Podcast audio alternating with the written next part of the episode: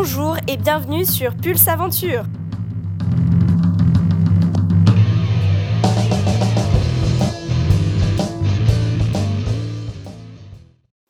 Dimanche dernier, nous parlions du groupe des Rochassiers et notamment de son influence considérable sur la pratique de l'escalade à Fontainebleau.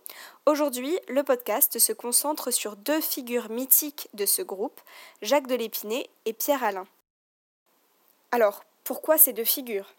Tout d'abord parce que ce sont deux grands alpinistes reconnus dans le monde alpin, et puis également parce qu'ils ont tous les deux contribué à la création et à l'invention de nouveaux équipements, ancêtres de ceux que nous utilisons aujourd'hui. Le premier est encore un adolescent quand il rentre dans le groupe et il est rapidement classé parmi les grimpeurs surdoués parce qu'il laisse son empreinte dans la forêt en ouvrant des voies mythiques telles que la Presta au Bacuvier. Le second est considéré comme le meilleur alpiniste de sa génération.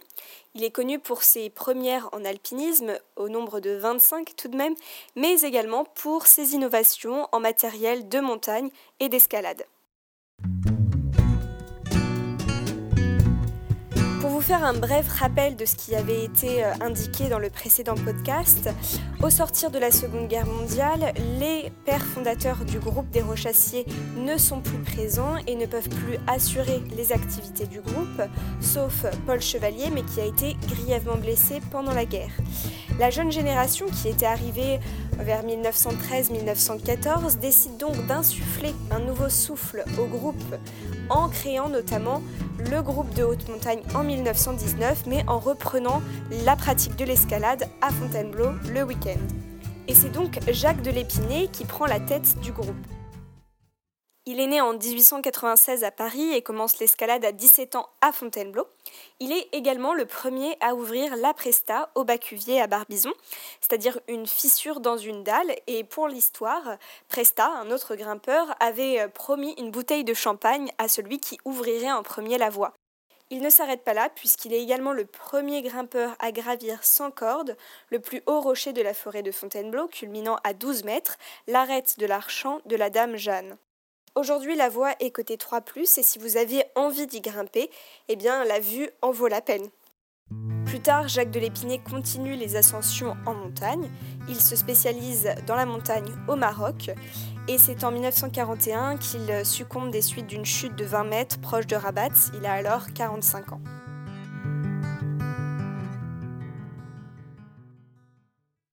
Donc c'est dans les années 30 que les grimpeurs sont à la recherche de nouveaux terrains de jeu et que la forêt des Trois Pignons offre de multiples spots de grimpe.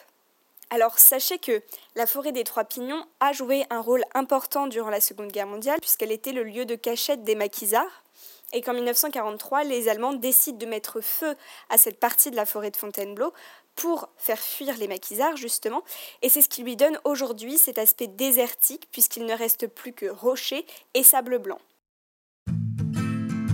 Le groupe des Rochassiers survit donc à deux guerres mondiales et en 1945, Pierre Alain prend la tête de celui-ci, le nommant le Cuvier Academic Club, pour les intimes, le CAC.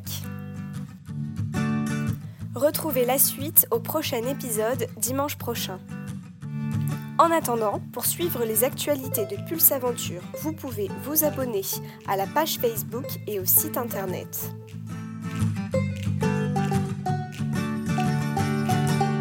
Je remercie chaleureusement le groupe de musique New West pour la création de musique originale qui anime ces podcasts.